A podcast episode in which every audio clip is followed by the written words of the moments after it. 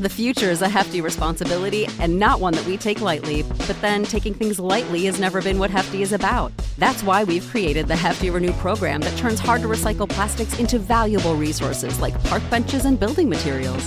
To participate, simply fill up an orange Hefty Renew bag with accepted items, tie it up, and drop it in with your regular recycling. That's it, it's that easy. It's time to rethink recycling with Renew. Particular valued resources may vary by geography. More info available at heftyrenew.com.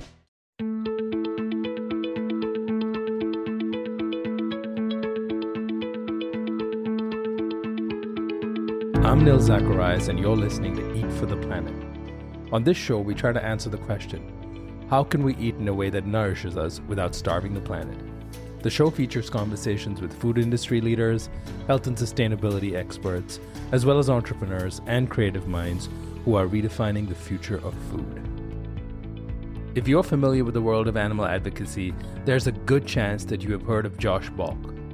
Josh has been fighting to get better treatment for farm animals in factory farms for over a decade, and he has gone from working as an intern at the Humane Society of the United States to now serving as their vice president of farm animal protection. Josh's passion for animals is palpable, and he is currently campaigning to get Prop 12 passed in California, a historic piece of animal welfare legislation. Not only would this proposition do away with harmful farming practices, but it would also prohibit the sale of products from operators that still use them throughout California. Seeing as the state is considered the world's fifth largest economy, Josh sees this as one of the most transformative laws for farm animals to date. While Josh's clear focus is on animal advocacy, he is also involved in the plant based food space. He is a co founder of Just Foods, formerly known as Hampton Creek, along with Josh Tetrick, and also works within his role at HSUS to help institutions incorporate more plant based options and ingredients in their menus. In this engaging conversation, I get Josh's rather frank take on the future of factory farming and why he believes plant based foods play an important role in changing the food system, but are not the end all solution. He also outlines simple things everyone can do to help improve the lives of farmed animals, even if they can't vote on Prop 12 and explains why he has hope for the movement. Josh's job might involve coming face to face with some of the worst forms of animal abuse and cruelty, but he remains one of the most driven and optimistic people I've had the chance to encounter. To learn more about how we can all influence change and get involved to build a better food system, keep listening.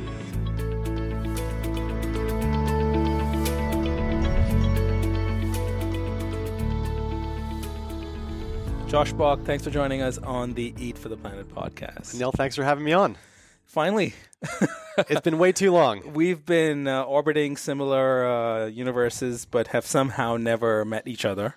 Um, but we finally affixed it today, and uh, thank you for hosting us in uh, the HSUS office in Los Angeles. Uh, we are thrilled that you're here. And yes, it's been way too long since we finally met. You know, I've been a fan for a very, very long time. I'm so grateful for the work that you all have done. So for me to be part of it today is a big honor. So thank you. Oh no, thank you. The honor is mine because, uh, and you, you know, we're the this is a mutual appreciation society going on here. But uh, I've heard about you from so many people I know really well um, that uh, I'm I'm excited that this is happening finally. And uh, there's a lot we can talk about. We're going to try to figure out how to pack in the most amount of um, content within an hour or so. Um, but for, for those, for some reason, if there's someone out there listening to this that doesn't, has not heard of you, um, and the work that you've done, let's start off with how long you've actually been at the Humane Society, because I know it's been almost forever.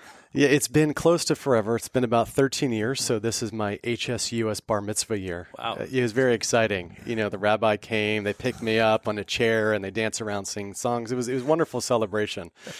Uh, so it's been a, it's been a wonderful time. Uh, you know, I started HSUS actually as an intern. Mm-hmm. Uh, I was at George Washington University. It was the second school I went to, and I was walking down the street, and I was wearing sneakers and ripped jeans, and I'm sure a T-shirt I haven't washed for many days. and I saw a building that said Humane Society of the United States, and I thought, you know what, I like animals. Maybe I'll go in to see what I could do to help. And I went into the building, and little did I know, everyone was dressed up in a suit and looking all fancy. And I was thinking, what the heck is going on here? And it turned out this the of the United States. There, that was where all the lobbyists and attorneys are. Okay. And uh, I was like, "Hey, can I intern?" And fortunately, uh, that was probably before uh, background checks and deep interview processes. Because on the spot, they said, "Yeah, let's do it." Wow. So that that's how I started. So you've basically since college, this is the only uh, place you worked. You know, from my internship, Mm-hmm. I did work about a month at a vegan bakery called Sticky Fingers. Uh, I I did know that. I know Do you that. Yeah. It's pretty good. It's Yeah. really good, in fact. Uh, they were very, very nice to hire me. Uh, uh, for many reasons. One is that I did a very poor job. Uh, I washed dishes so terribly. There was constant complaints uh, from the uh, the bakers in the back. Uh, but I did, I think, an okay job on the uh, the front area of, of the bakery. Um, and after working there, I worked at an organization called Compassion Over Killing for several years. Uh, there, I worked to add plant based foods at restaurants in the DC area. We launched the first ever national advertising campaign about factory farming, and I did undercover work as well. So I worked in factory farms and slaughterhouses. Uh, and uh, f- from there, I went over to the Humane the United States in January 23rd, 2005, and, and been here ever since. Wow, that's a that's a 13 years, and um, a lot has changed in the last 13 years. I mean, think back at uh, 2005. Um, I I definitely had no idea um, what was happening in this space, but uh, now we're in a different age, and you are not only Hu- Humane Society, of course, you have also founded uh, Just Foods, formerly Hampton Creek. Um, let's let's talk about that a little bit before we kind of go back into the work you're doing at HSUS right now. Um, how involved are you in Just, and firstly, how did that really come about? Well, when I was uh, working at the Humane Society of the United States, solely focused on corporations, a lot of things came to my mind. So, what I would do is work with the largest food companies to reform how they purchase their products. So, rather than buying eggs, pork, and veal from caged animals, for these companies to mandate their suppliers to get rid of those practices. You know, our thesis, which I think has been proven to be accurate, is that these big producers aren't going to listen to me or even you, Neil. I, I don't know why they won't listen to you, but they won't listen to either of us, probably. No one listens to No me. one listens to you. Okay, there you go. And that would include them. Uh, but who they would listen to are the big buyers of the products. And so when they would mandate that they would stop using the practices, they actually would follow through with it. So it was in that realm that I started working with companies to move away from using eggs from cage chickens to switch to cage free, which is a dramatic improvement. Not perfect, not utopia, but it's a massive improvement for these animal lives. And I remember leaving uh, General Mills. Uh, they're based uh, outside of Minneapolis. And it was a wonderful meeting. It was filled with executives. No one disagreed with me at all. A full agreement that we should not confine animals in cages. Yet at the meeting, they said, you know, we are not going to be able to go cage free. It's just too expensive. And so I just remember leaving so frustrated, thinking, I just had an amazing meeting with good hearted people who care a lot. And yet they felt constrained by the current system to make actual changes uh, within their supply chain, even at companies big as General Mills. So I was sitting in the plane on the way home. It was uh, it was in the winter uh, in Minnesota, so you can imagine how cold it was, and there's ice on the wings, and we were stuck there for a little bit on the runway. And I just thought, you know what? What would it look like if I created a company that would produce the same type of ingredients, same type of products General Mills and other companies would use, only they came from plants, not animals. Uh, so that was where the idea spawned. Uh, I always appreciate that runway in in, Min- in the Minneapolis St. Paul Airport, uh, and and from there uh, we, we took off. And this was which year was it? That was uh, I would say 2011, if I recall. Wow. Okay. So, um, I mean, uh, I've looked at in the last five years, this space has gone from. When I say this space, I mean the the broadly speaking, the good food movement, uh, being led by plant based foods and now clean meat as well. Um, so you were there in that. I mean, not there. You were part of that decision. You were the one who came up with that idea.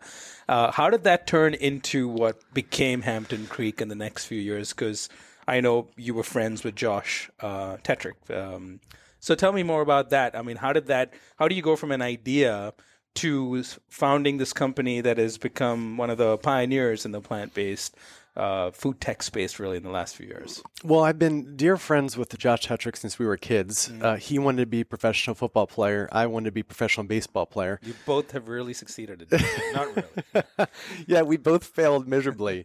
Uh, his uh, he's still Thankfully, I guess. Thankfully, there you go. Miserably and thankfully at the same time. Actually, it's one of those things that at the time you think is the worst thing that happens in your life, but you look back and you're so grateful. Uh, so while his knees may still hurt from football and my shoulder certainly still hurts from playing baseball, uh, we have you tried to move on to do something a lot more important for the world. And so I've known Josh since we were both kids. And I knew that he wanted to be part of or start a company that was inherently good for the world, preferably for animals. And he has just a ton of talent. He works so hard. He's a very visionary type of human. So I approached him. I was like, hey, Josh, uh, I have an idea. No one has done it yet.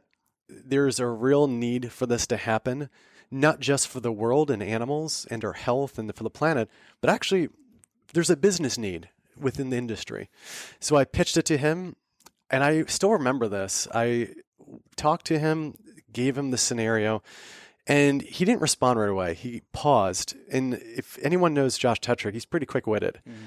And he will, you know, move very quick in responses because his mind goes very fast. And the fact that he paused and thought made me think, uh oh, I think I got him. uh, and so he was on board. Uh, and uh, we started talking to friends of mine in the food industry, uh, those who've been involved in, the investment world, and uh, and just started asking them, "Do you think this is a good idea? Are we crazy?" And so more and more people thought it was a good idea, and so we kind of just went for it. Yeah, I mean, I think that's such an important story to bring up because uh, most things that become companies and then become uh, iconic entities in the long run um, all start off with a with a somewhat crazy idea.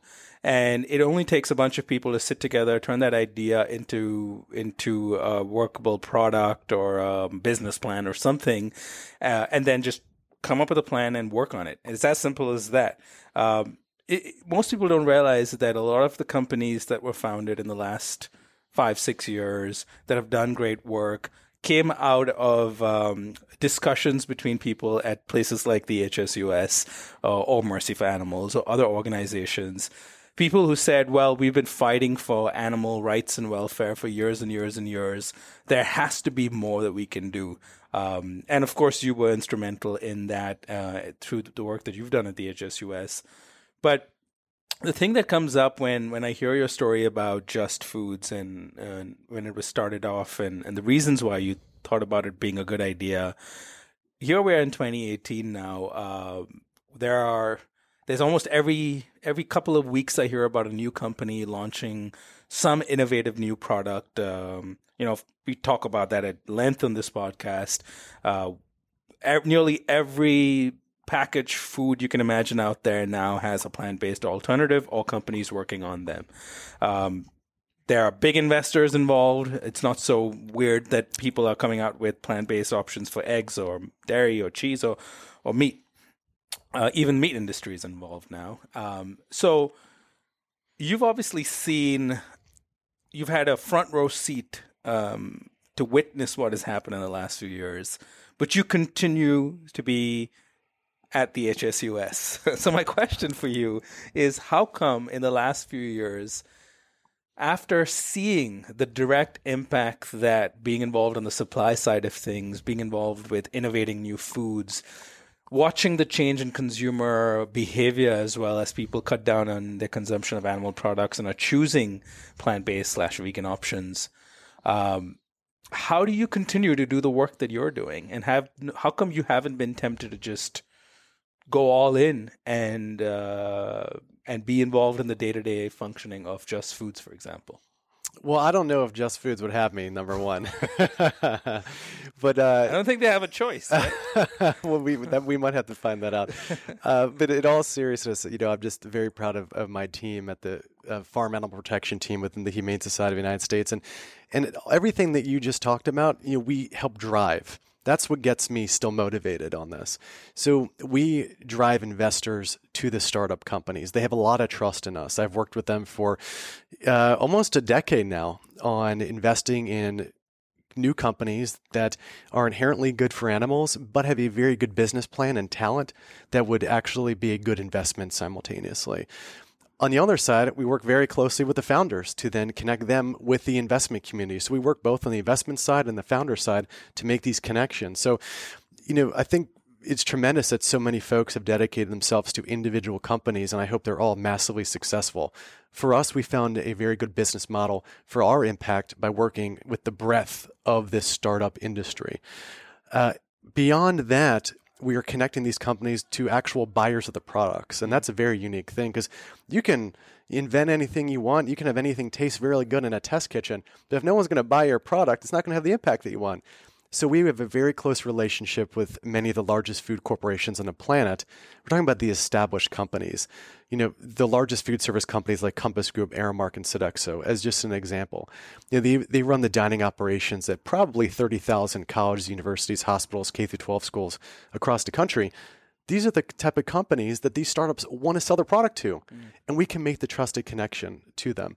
So um, I'm thrilled that we're still heavily involved in this startup space. We're still working hard to help new companies form. And for the established companies that are out there, we're still working hard to help them get more business with these big clientele. So I get it. I mean, you get to sit above it all in some ways, or kind of have a have a hand in almost every little uh, segment of the market, starting with in, what's happening with investment, what's happening with food service, uh, distributors as well as the companies themselves. Uh, is humane capital still a thing? Do you, does the Humane Society still make investments directly into some of these companies? So you're right. We have made investments in the past. We invested in Beyond Meat and Veggie Grill uh, and and other companies. Uh, our focus recently has been more helping these companies beyond the investment side. Mm-hmm. You know, fortunately, I, I just think that there has been a, a major growth of investors in this space that I think that an organization like the Humane Society of the United States, while you know it's great that there's any investor at all who was interested, I think there's so many.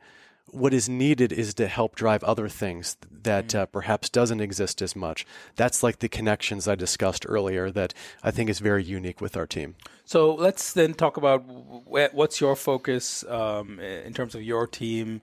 Where do you fit into this world of advocacy um, campaigns, but also sort of helping out with um, the the good food movement that's really happening.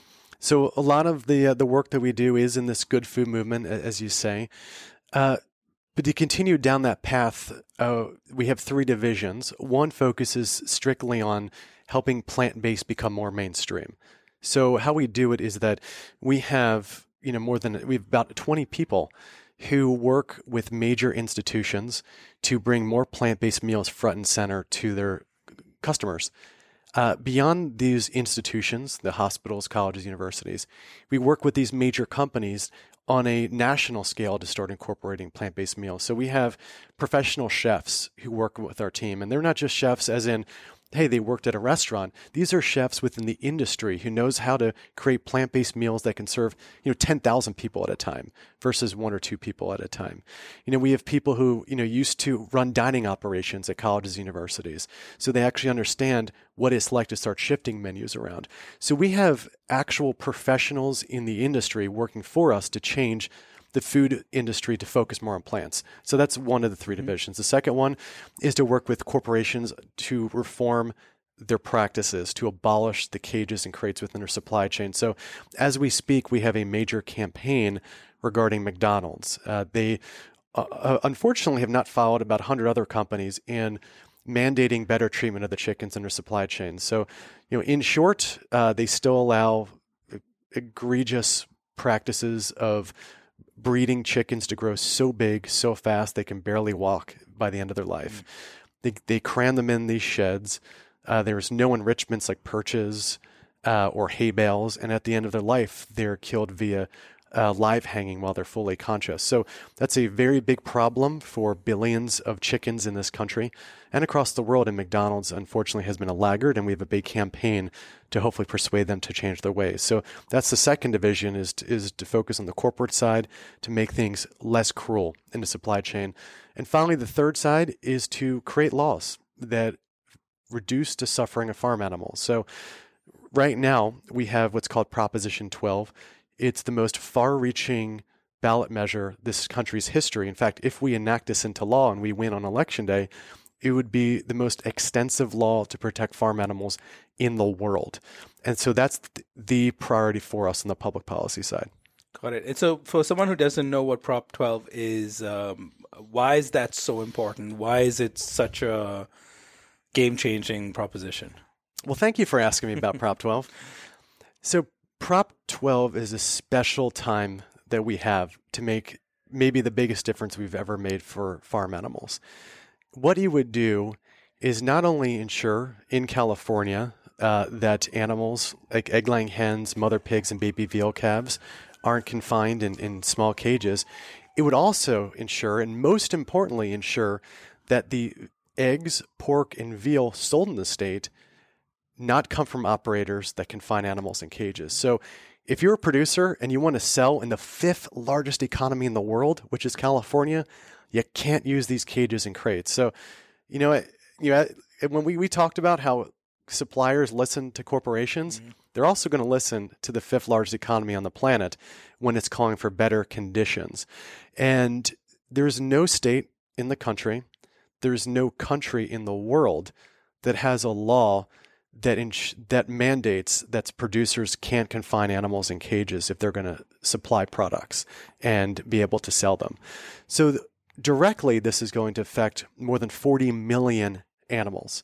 That's the number of animals roughly who lay eggs or produce pork or veal for the California marketplace. Indirectly, because what happens you know, in California often shifts the entire nation, which it has done you know, on other issues it has the potential of improving the lives of literally billions of animals. So the time is now to make the change. We have the moment to seize. Uh, and, you know, for me, I've been doing this for quite a while. Uh, I might not make uh, an impact in my life as much as what I and, and our team working on this can do if we pass Proposition 12. Yeah. I mean, I, um, what would you say to someone who, who's so focused on the fact that um, we seem to be making progress on uh, changing consumer habits around food. And if you look at any of the recent studies and reports, most Americans are cutting down on their consumption of meat and dairy and eggs. Maybe not eggs, but meat and dairy at least. Um, and plant based food has never been more popular than before, and it's increasing in popularity as better products come mm-hmm. into the marketplace. Uh, where it's almost become um, fashionable to just talk about the supply side solutions like uh, innovative new cheeses and meats and and uh, and non dairy milks, and no one really tends to talk much about. maybe this is my perspective. When pe- people talk less about improving the conditions of farm animals, for so for so for someone who asks you, um, I guess I'm asking you. So it's you who's asking. Why? why um, why does this matter if everyone's going to stop eating meat and dairy and eggs anyway? Well, that's a very bold statement. You, you think that's going to happen right now? Um, so I'm pretending to to really not use my mind right now. uh, no, why does it matter? Like, why does this still matter? Tell me some. I, I think yeah. the numbers are really important. Yeah, I guess I would, I would look I would look at it this way if we can eliminate the worst suffering that goes on mm. to billions of animals, why don't we? Why allow them to languish in such pain and misery? We owe it to them to do something. You know, I firmly believe we should shift to focus more on plants, just as you do, and, and I'm proud of you know the work of my team, who's helped lead the way uh, in in helping the country start moving in this direction. At the same time, whether any of us like it or not, there are going to be billions of animals raised in the foreseeable future for food, most of them living in horrendous situations in factory farms and killed in uh, in barbaric ways in slaughterhouses. So if we have a chance to vastly reduce their suffering, and that's what will happen when you get rid of these cages and crates where they can't move their whole life, if we have a chance to vastly reduce their suffering, I, I just view this as a moral calling to do so. I mean, I can't imagine looking the in the eyes of an animal thinking, you know what? I could make your suffering vastly reduce. I could make your life so much better. But I'm not because I'm going to focus on some hopeful future Mm-hmm. that might happen in you know decades and decades from now. When right now we can make the change for these animals. Yeah, and I think also from another perspective, it is crucial that we don't get so caught up in the fact that the big meat processors are now either investing in clean meat or plant based meat, and then assume that, you know, now they're on our side. Uh, when they continue to do, to make their money right now from uh, from confining animals and torturing them. So um, what I what I really I think what's changed from in, from I wouldn't say changed from my perspective, but what's given me a new uh, perspective on the entire animal welfare uh, future of food movement is that maybe the difference for you and others fighting for better conditions uh, for animals in these horrendous factory farms is maybe there's an end in sight right? Maybe clean meat's going to come around and uh, cargill and tyson and others are going to shift away from this way of producing meat to something more sustainable either clean meat or plant-based and maybe that's happening in the next 15 30 years maybe if you're lucky um, so you actually now have a clear mission that in the next 30 years you continue to keep them accountable, you continue to fight for better conditions for animals, and you don't just sit back and now let them get away with whatever they choose to do while billions, not millions, billions of animals get slaughtered every year. Yeah, well, I, I couldn't agree with you more. And you're right that major food corporations uh, within the supply side, like Tyson uh, or Cargill or, or Maple Leaf uh, or Perdue and others, are, are now looking at the space, and some are actually investing in the space. Uh, when I say the space, I mean plant based and clean meat. Uh, I think a lot of that is a business decision, uh, if not virtually all of that, which I think is great. I hope that plant based and clean meat is a good business decision, and I b- firmly believe it is. At the same time, we can't just relax, as you said, and think, you know what, because there's business decisions being made, that there are small investments here and there. And keep in mind, these investments are fairly small compared to how big mm-hmm. these corporations are. Because that's happening, there is going to be some rapid change in this world to somehow abolish factory farming in a timely manner where we can ignore the suffering of animals. Uh, I just don't see that happening now. Uh, and frankly, I think this stuff goes hand in hand. I, I really do. I just don't see the point of that society is going to ignore the plight of animals until someone snaps their fingers, like Thanos, and think, you know what? Now everything's going to change and we're going to focus more on plant based and clean meat. I see it more as a continuum of making things better. We're going to abolish the worst practices in factory farming, which is taking these poor baby veal calves away from their moms and confine them in a, in a crate they can't turn around for four months. The mama pigs and gestation crates that can't turn around for four years. As long as we go to high school or college, these mother pigs is as smart, and inquisitive as our dogs can't turn around for four years. Or these egg laying hens who are in a cage and have less space on a sheet of paper for a year and a half. I don't see us ignoring that and just hoping for a better future when we can actually eliminate those practices, make things better for those animals, while simultaneously keep moving forward on plant based, keep moving forward on clean meat. And let's keep going down that path because there's going to be fewer animals raised in factory farms, which I think we all agree is a good thing. And those animals who would be raised would have better lives than they otherwise would be. I yeah, I couldn't agree more. Um, so for someone who's listening to this, did not know what Prop 12 is, whether they live in California or not, if you're in California, how can you help? And if you're not, how can you help? Thank you so much for that question as well. Uh, you really set me up here. Uh, no, well, I actually, you know, I'm you've convinced me that I think it's worth talking about. fantastic, fantastic. You know, I used to uh, I used to play uh, t-ball um, when I was a little kid, and and uh, and you, I, I'm just so grateful when people can uh, you know have a chance to put a ball on a tee for me for to hit, hit a home run. Uh, so you know you know now to, to to answer your question, this is a national campaign in California. Uh, for everyone living in California, you have a chance to vote for Proposition 12 this election. Uh, it, it's going to be the most important vote you'll ever have for animals.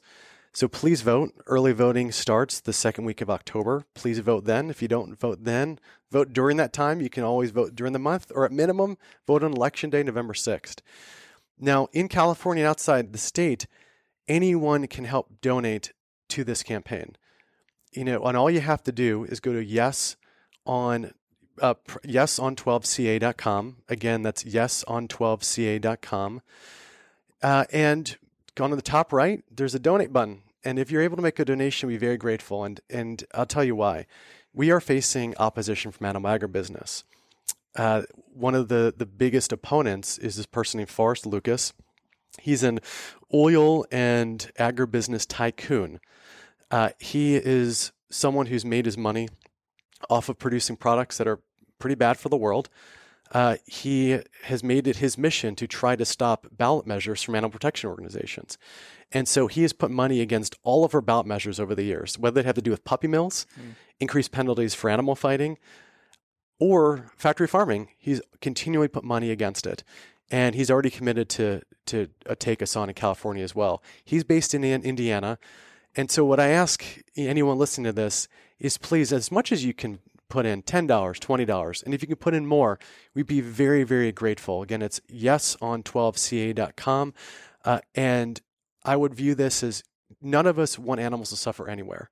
So if we're all in this for all animals to stop suffering or at least reduce their suffering, then we all together have responsibility to work mm-hmm. on something that will have the biggest impact for farm animals legislatively in history. Yeah, I mean, I I find this really interesting because on this podcast, I really haven't talked to too many animal activists, a- advocates. I mean, I guess I do, but they're all now putting their energy into uh, investing in companies or are forming companies uh, or are working on new companies or you know are are looking at supply side solutions to the problem in the form of food products um, and it's only in the last few months that I've started to really think hard about this question that uh, maybe we're starting to get a little complacent, or maybe that's that's just the question that's come up in my mind, because we're all about now celebrating the progress, which I am completely about. I'm a very optimistic person. I tend to find the silver lining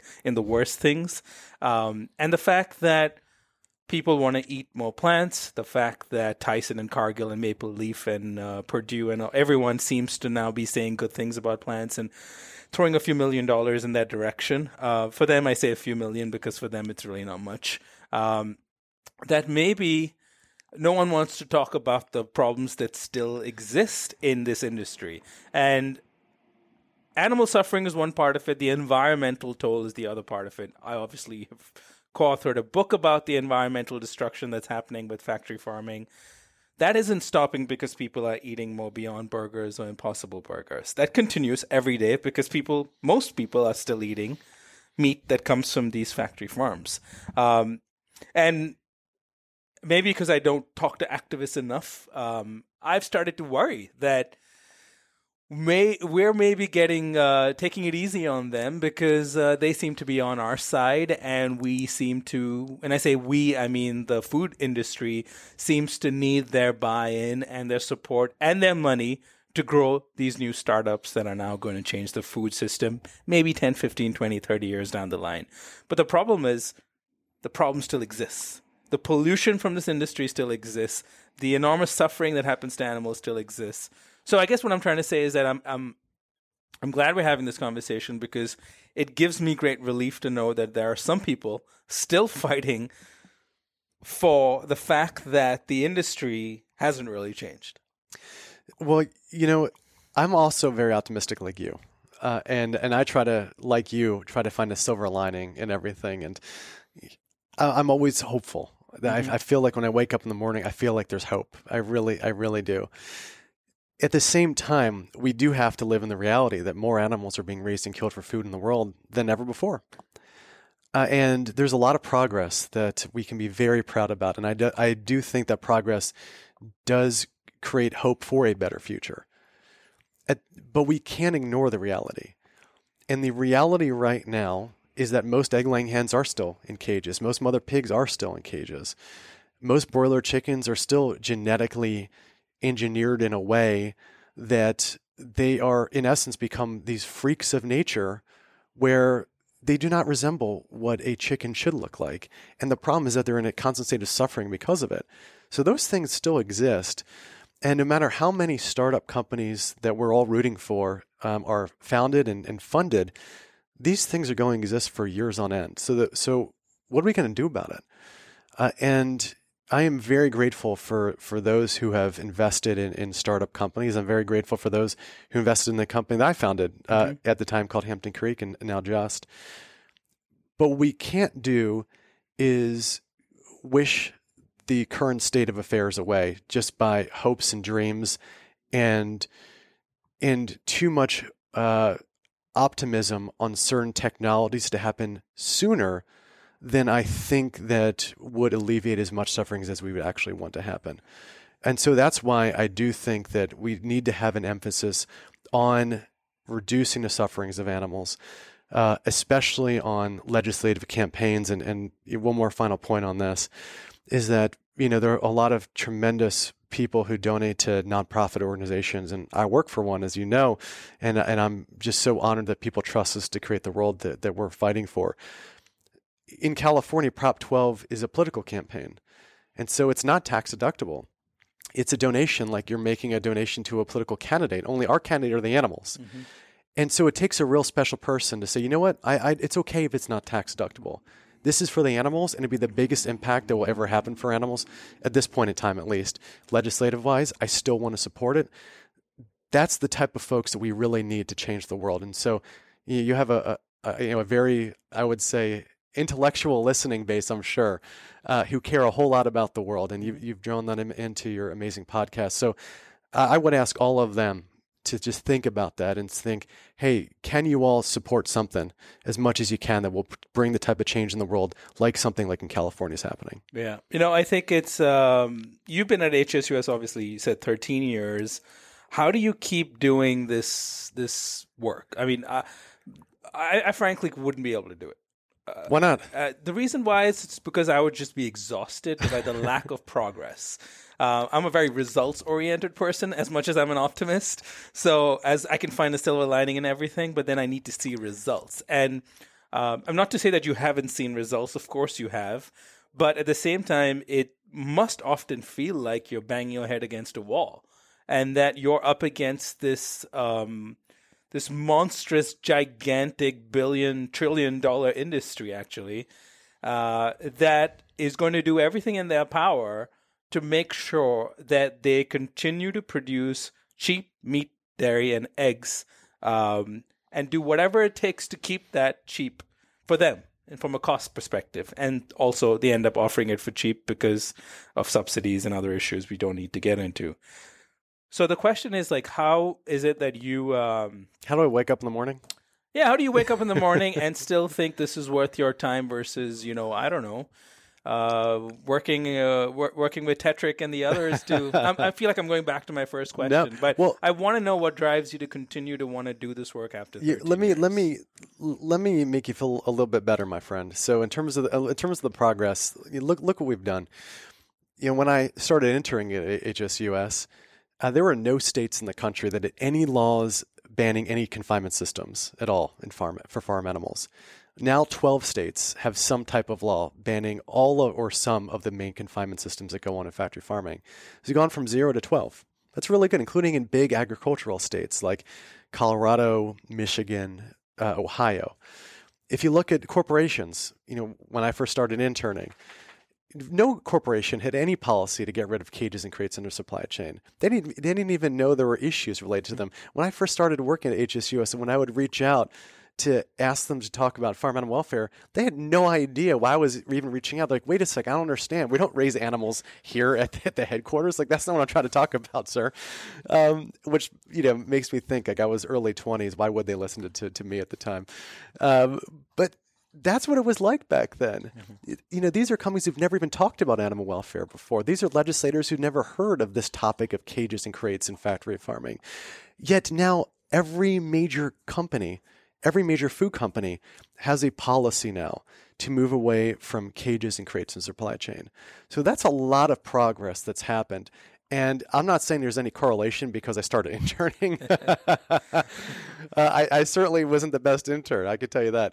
Um, but I can tell you during that time frame, we have had a lot of progress in our movement. And, and on the plant based side, you know, when I, I first became vegetarian back in the you know, 1996, uh, if I recall, uh, I mean, it was hard to get anything that was delicious to me at all. I mean, I couldn't find a veggie burger that I thought tastes good. Mm. I mean, the only things were blocks of, of tofu that I would use, just a scoop of, of, of ketchup and smear it on it and then I would just cut it with a knife and just eat it. Like I, I hate to tell anyone that because if you're looking to eat plant based, don't do what I just did.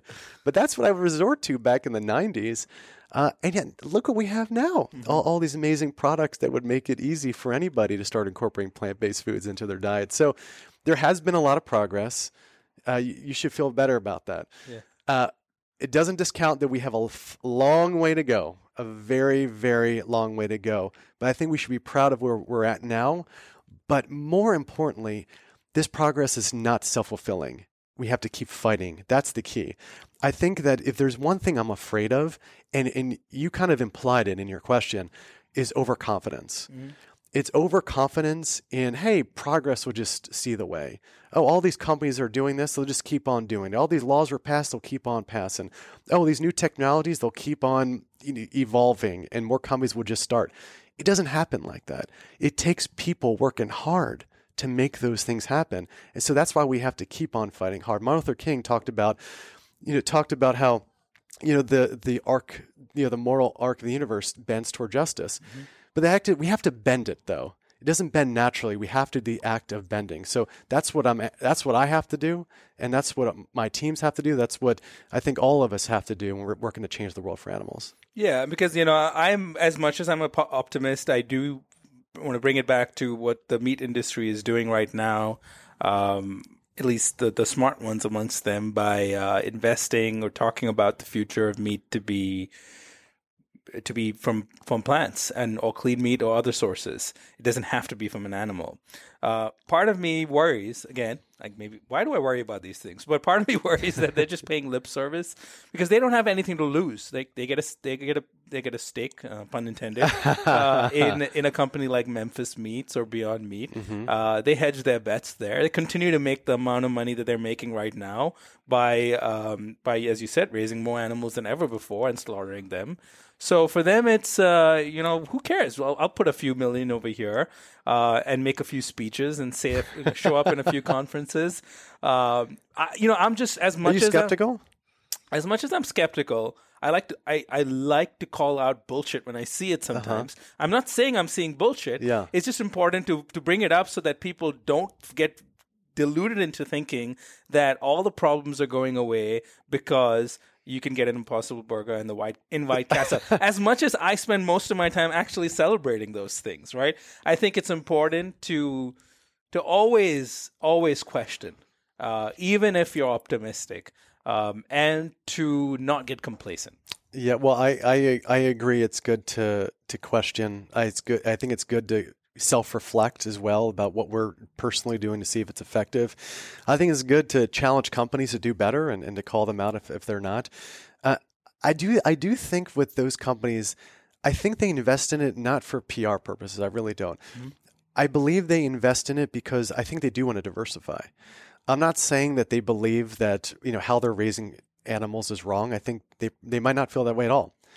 But I think what they do feel is that it would be bad business if they don't diversify. Because mm-hmm. these are companies, by the way, they are affected by avian influenza. They are affected by the swine flu. They're affected when people are reducing the meat consumption, even for health reasons. So they're affected by all these externalities. And so, if you're a business person, the smart thing to do is to diversify into something else. Mm-hmm. Uh, and so, I think they're doing it for business purposes. I think you're absolutely right that you know a couple million dollars here and there that's a rounding error for some of these companies. But I'd rather have a rounding error go to plant based and clean meat technologies mm-hmm. than go into other things, perhaps. I also see that is contagious. Mm-hmm. Once you see one meat company does it, the next meat company, then the next meat company, and then it goes on more and more and more. So I do feel like more can be done by those meat companies, but I think that this is what the natural progression does look like are these tiny steps in seeing what happens seeing the reaction within the industry and assuming the early rounding error investment goes well i see them re-upping which uh, my understanding is that tyson has done some re-upping in this. Yeah.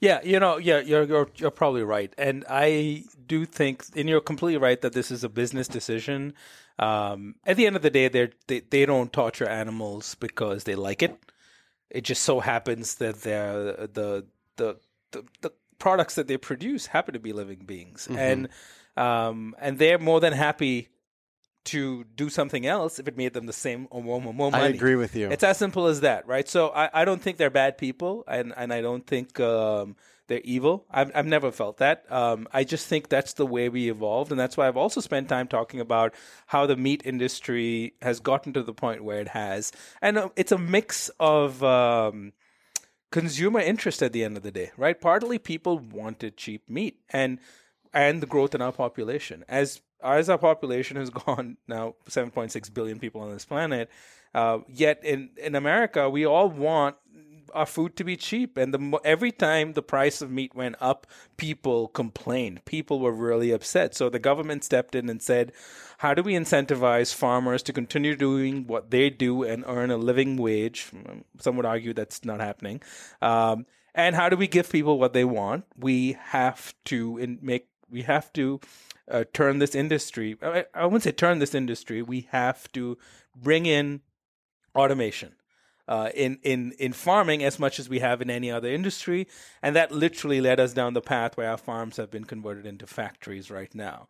So it isn't. It didn't happen overnight. It didn't happen because some evil person sitting up there Tyson or Cargill said, "Listen, it would be way better if we actually keep chickens in microwaves or no in a case that's the size of a microwave no it just so happened that that's the way you can continue producing that amount of food at the price or the cost that they're producing it, and and that's where we've ended up.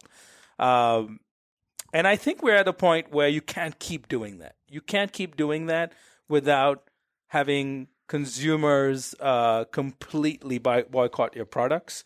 You can't keep doing that without running the risk of disease spreading um, because of your products. And you can't keep doing that um, as the population goes to 10 billion in the year 2050 you're going to run out of land, fresh water, and eventually you're not going to make money. So, yes, for all those reasons, maybe not animal rights or environmental concerns, but just practical business reality. If you're running a business like uh, industrial animal farming, uh, and you're looking ahead for the long term viability of your company and your stockholder value, uh, you should be worried if you don't invest in plant based or clean meat. You know, there's a there's a saying, "Hate the sin, but not the sinner," mm-hmm. uh, and and that's how I feel about those involved in factory farming. You know, factory farming wasn't created to torture animals. It was created because you know after World War II, when we were industrializing as a nation, we thought, hey, you know, what would it look like to industrialize our food system as well? Uh, and then we started shifting that direction, and, and those farmers who wanted to stay in business would shift in that direction. Those who didn't were undercut, and, and then their businesses were often uh, destroyed by because of factory farms. Uh, and that's how it came about. And I think it's important to view it that way because I think some of the problems can be solved by getting industry to shift. And the way of doing is working with them in, in many ways, getting them interested in alternatives to raising animals uh, in these factory farms. And I think the way of doing that is to demonstrate that, hey, we're all human here. You're probably a good person. You probably care about your family. You probably want to send your kids to a college. You probably are a good neighbor. Let's, let's start in that baseline here. Mm-hmm. And now let's try to find some common ground on something to work on. so I, I, bring that up to say that I agree with you that it, that it, it's not anger towards people; it's mm-hmm. anger towards the system that's abusing animals. I think it's a healthier way to viewing viewing it. On on the next point that you made about it just not being a sustainable business practice, as it was your point, uh, I couldn't agree with that more. The worst business is producing a product that no one's going to buy, and right now these factory farming practices are so out of step with how everyday consumers feel animals ought to be treated, along with how the environment and rural communities and our health ought to be treated, that there is a ticking clock about how long these products are even going to be able to be sold. An example, if you're an egg producer selling eggs, you know, f- from chickens confined in these small cages, and there are no major food companies that will even accept your product anymore, that's not a good business model. I don't care how cheap you get your eggs. If no one's going to buy it, none of these big companies are going to buy it, that's a bad business model. So, what we have achieved uh, at HSUS and our movement is that we are making practices, no matter how cheap, not sustainable because they are no longer able to sell those products anywhere. And that's why we're also working to pass laws to make sure those products can't be sold anywhere. So, for myriad reasons, these practices are just not going to be around for the long term. And I do feel the hope that you feel as well that they are going to be abolished eventually. But here's the thing, and this is very important that if we believe that these practices are going to end, if we can speed that up by a year, five years, 10 years, we're talking about billions of animals who won't have to suffer in those practices because we sped up the speed of change. That is very important. Imagine another year or two years or five years of billions of animals suffering in this uh, this egregious type of, of condition that none of us would ever find appropriate. Well, that is why these campaigns are so important for reforms. That's why it's so important to get more plant based foods out there. That's why the energy is needed to still make change, no matter how much hope we have. Yeah. And so when you think of the the work that you're doing right now in your department of HSUS, um, how what's the outlook for the next couple of years? I know this year has been a year of transition for HSUS. You've had some big changes, uh, personnel changes. Um, have I'm sure you've all sat down and said, okay, what are we about now, and what are we going to be about in the next few years?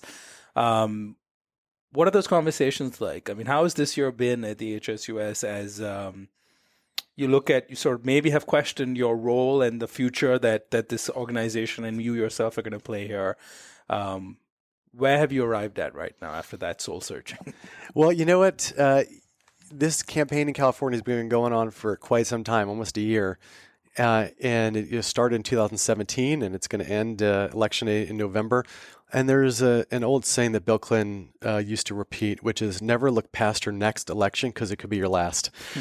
and so uh, we are, are single focused on this election day because that's going to determine a whole lot. You know, if we win and have the most impactful law for animals in history, it's going to open the door for a lot of opportunities to continue this momentum. Uh, if we lose and the big factory farming interests win the day out on election day, then there is a reflection on what we would have to do. And that's why this is just so vital and we have to remain very focused no matter what uh, situation uh, has occurred. Uh, you know, regarding uh, the, the treatment of animals within uh, corporations, this other division that, that, that we have, you know, we've been trying to work with McDonald's, you know, for quite some time on this, and that hasn't changed over the past year. And it was just a couple months ago when we had to launch this campaign. So that that work is you know continuing, and and I'm proud of the attention we're getting on it, and I think hopefully we'll win the day. Uh, on that campaign as well. And the plant based work has been going strong so far and, and, and, growing. So I would say on the farm animal front, at, you know, at this point, yeah, things are, are continuing you know, as strong as ever. And uh, but you know you still have to look at what is going to happen in the next months to really make a, a true and honest evaluation what's going to happen in the future and so time will tell how successful we are yeah i guess uh, the next few months are really crucial for uh, for uh, many many reasons for the for the work that you've been kind of committed to for for a while now. Yeah, and, and you know, just to, you know, go beyond that too, it's not just HSU; it's it's our whole movement. I mean, this mm-hmm. Prop 12 campaign is a coalition effort of groups that you know so many people care about. You know, Mercy for Animals, Humane League, ASPCA, Animal Equality, Compassion World Farming, uh, anim- ALDF, Animal Legal Defense Fund. Uh, there are so many groups out there that are working together that you kind of forget who works where because you're we're all on this like you know what we're in this for the animals. Mm-hmm. I don't care. I don't care what group. I don't care what your business card says. I don't care who signs your paycheck.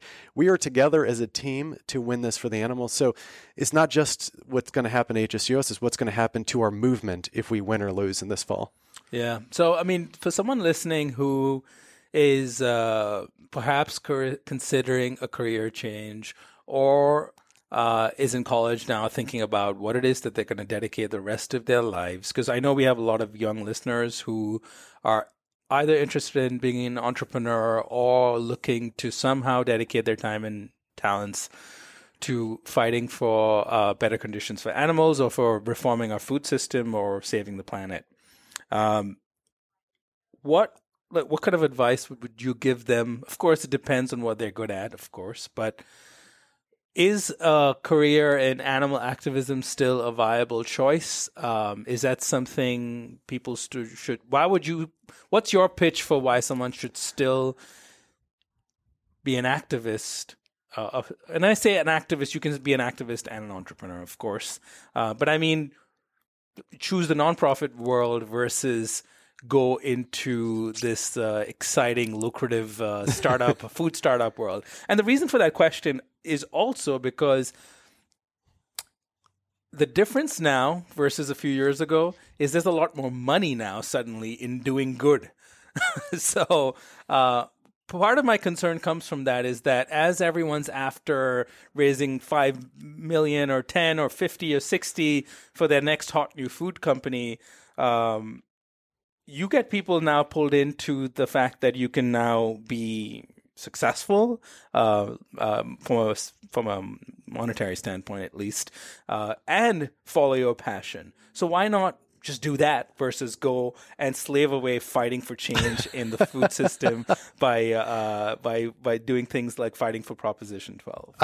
uh, so anyway, back to the question: yeah. what, what, would your advice be for someone who's contemplating all these questions? Yeah, right you know, there's I would say a couple things. One is I think I think it's all necessary. I think that it does take nonprofits to wage campaigns that for-profits can't do mm-hmm. or won't do for understandable reasons. I mean, for-profits are not going to wage you know, political campaigns to abolish the worst factory farming practices. You know, they're not going to wage campaigns against major corporations to, to reform their practices to change the lives of billions of animals. That is going to rely on the nonprofit sector. And that's why I think for the animals, it has to remain strong. And I hope even stronger. At the same time, I believe very strongly in the free market. I think that you know, we have a great number of these startups that are going to make a big difference for animals. I hope they all become billion dollar successes.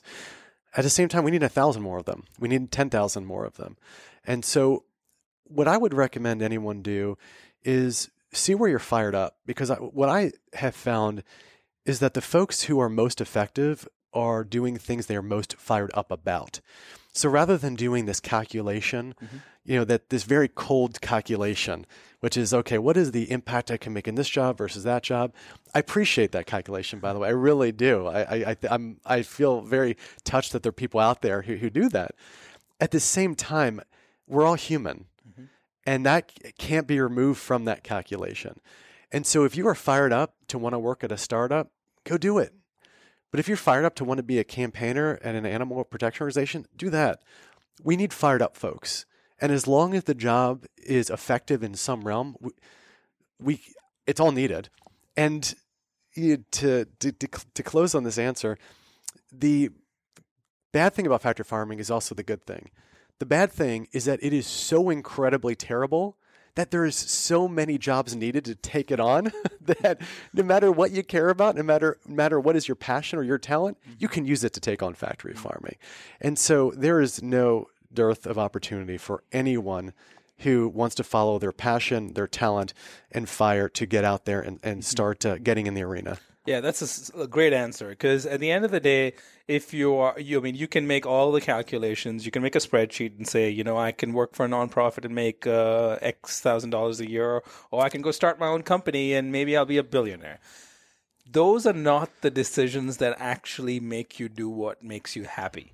At the end of the day, when it, uh, the little I've learned in my, you know, 15, 16 plus year career right now is that um, you're only happy when you're doing things that make you happy, uh, that make you, as you said, fired up, that make you want to wake up in the morning and put in 8, 10, 12 hours or how many hours of work that you need to put in uh, so that you can have a good night's sleep and you feel good about yourself next morning when you wake up again.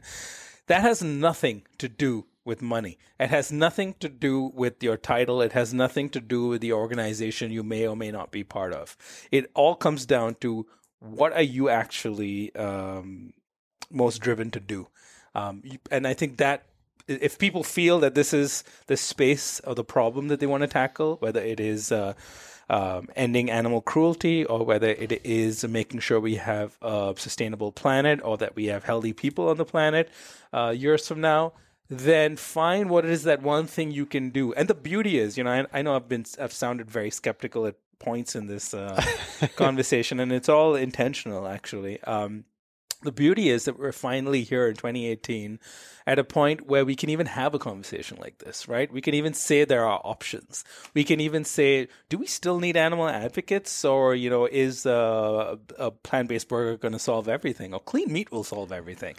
The fact that we have all of it is what is the amazing part about the age we live in right now, where we know that one thing isn't going to fix all of it. And I've said that many times is that the Beyond Burger alone, as great as it is, or the Impossible Burger, is not going to change the food system. It's important, it'll play a crucial role. Clean meat alone is not going to fix all these problems. What's going to fix the problems is is people following their passion doing the thing that they love to do whether it's you fighting for proposition 12 how, as passionately as you have been on this conversation to someone out there like Josh Tetrick continuing to build Josh, Just Foods uh, while you stay focused on HSUS, or Uma Valeti at Memphis Meats, or others doing whatever that they're doing out there right now um, to play their role. And together, we're hopefully going to bring about the change that needs to happen.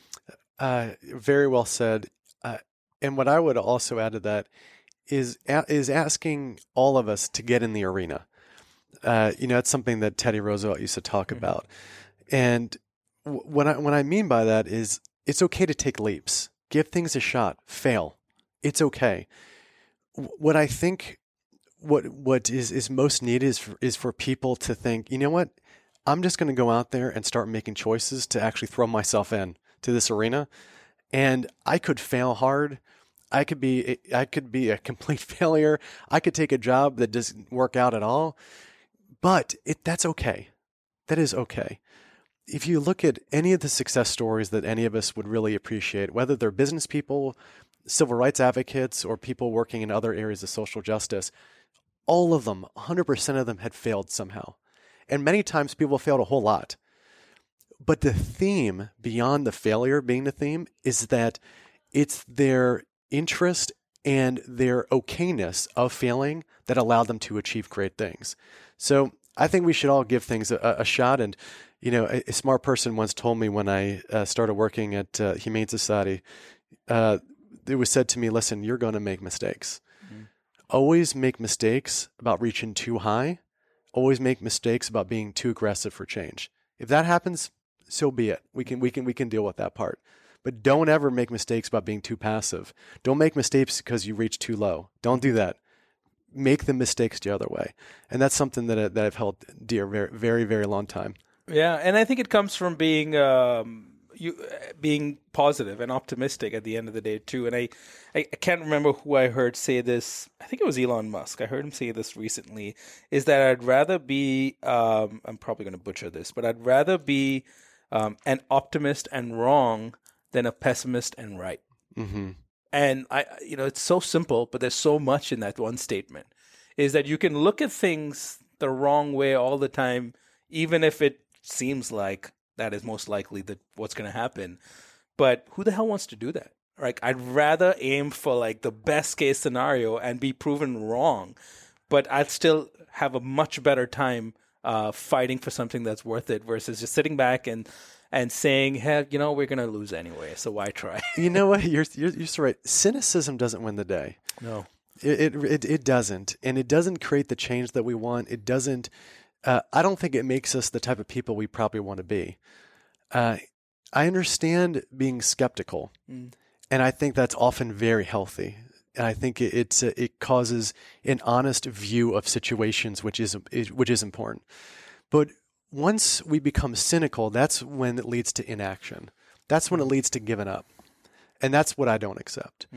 And so, you know, what I would ask everybody just to think about is like, let's look the world the way it is. That's all right. It's pretty bad in many areas. Yes, there've been improvement, but you know, there's still a lot of horrendous things going on. But what gives us hope? What can we use our talents or passion for? And then let's jump. Let's go for it. And then we'll, we'll see what happens. Yeah. So speaking of jumps and leaps, let's talk about um, you know the world that that you want to see in the year 2050. And I always give the year 2050 because I you know it's it's simple. We're gonna we're all gonna look back and say we the work we did amounted to something, or we we um, we grew old uh, trying. Uh, and it didn't work out. Yeah. Um, so you look ahead 32 years, uh, we're going to be 10 billion people on this planet. Um, clean meat, hopefully, would have already been in the market by then. Um, so what's what's your view of the year 2050 if we get it right? If all of us within this this uh, as I've been uh, saying, good food movement, whether it's uh, people like you who are fighting for change in the factory farming system or others who are coming up with clean meat and plant-based meats and other products if we succeed in bringing about the change that we all just wake up every morning fighting for what does that world look to you like in the year 2050 Well, I'll certainly have uh, more gray hair than I do now, though I do have some amount at you're this still point. you're, see you're optimistic you still think you'll have hair that is that is that's a very good I, point. i'm not that optimistic about myself Uh, you know, I, you. I think you still got it. I think you, you still got it. Um, well, I think that if the following happens, I think we've achieved a lot. One is that plant based has become so mainstream that it doesn't matter what diner you go to, what fast food place, what grocery store, anywhere in the country. I don't care whether you are in Berkeley, California or rural Alabama, you're going to find a variety of delicious plant based foods that everyday people are buying, that it's normal to bring it home and to fill your shopping cart with. Two, I would hope that clean meat at that point in time does also become normalized in terms of not just acceptance, which I think overall it's going to be accepted. I'm not as concerned about that, but in terms of cost differential. Because once you can produce actual meat at the same cost as raising animals in factory farms, then I see a disruption.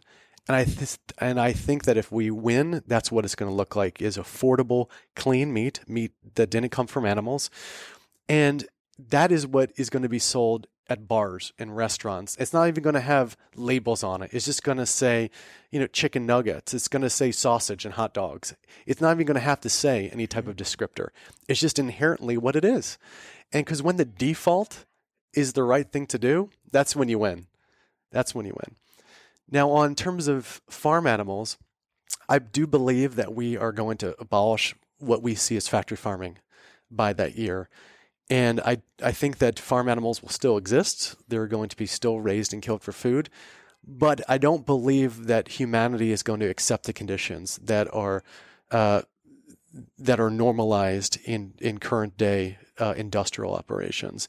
Uh, and so I don't see farm animals being raised in cages and crates.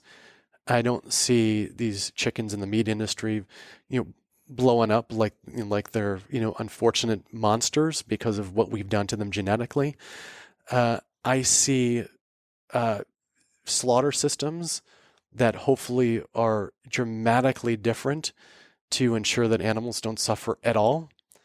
Uh, so if we're able to achieve all of that, then when you and I do uh, the the podcast in 2050, sitting right here, uh, I think we'll be pretty happy together. Yeah. And and yeah, if if um, the artificial intelligence that exists then allows us to do this, so that's we'll, we will need a whole separate hour to discuss the impact of AI on uh, our food system. But uh, it's coming.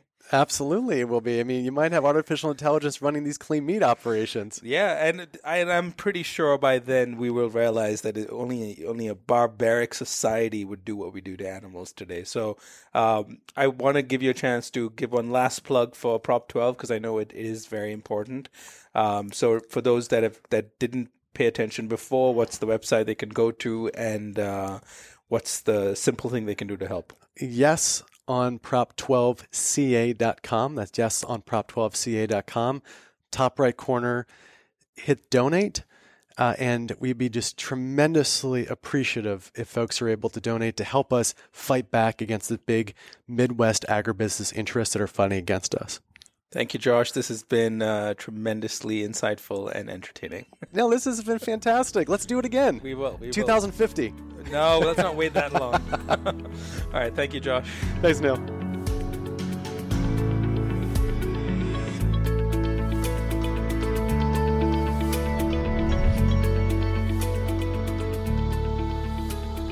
You've been listening to Eat for the Planet with Nil Zacharias. If you enjoyed this conversation and would like to show your support, please subscribe to the show and leave a review on Apple Podcasts. To learn more about how Eat for the Planet can help your brand or organization develop the right strategy, implement scalable operations, and grow responsibly, visit EFTP.co. That's EFTP.co. Let's rise up to the challenge of transforming our food system. Thank you for listening.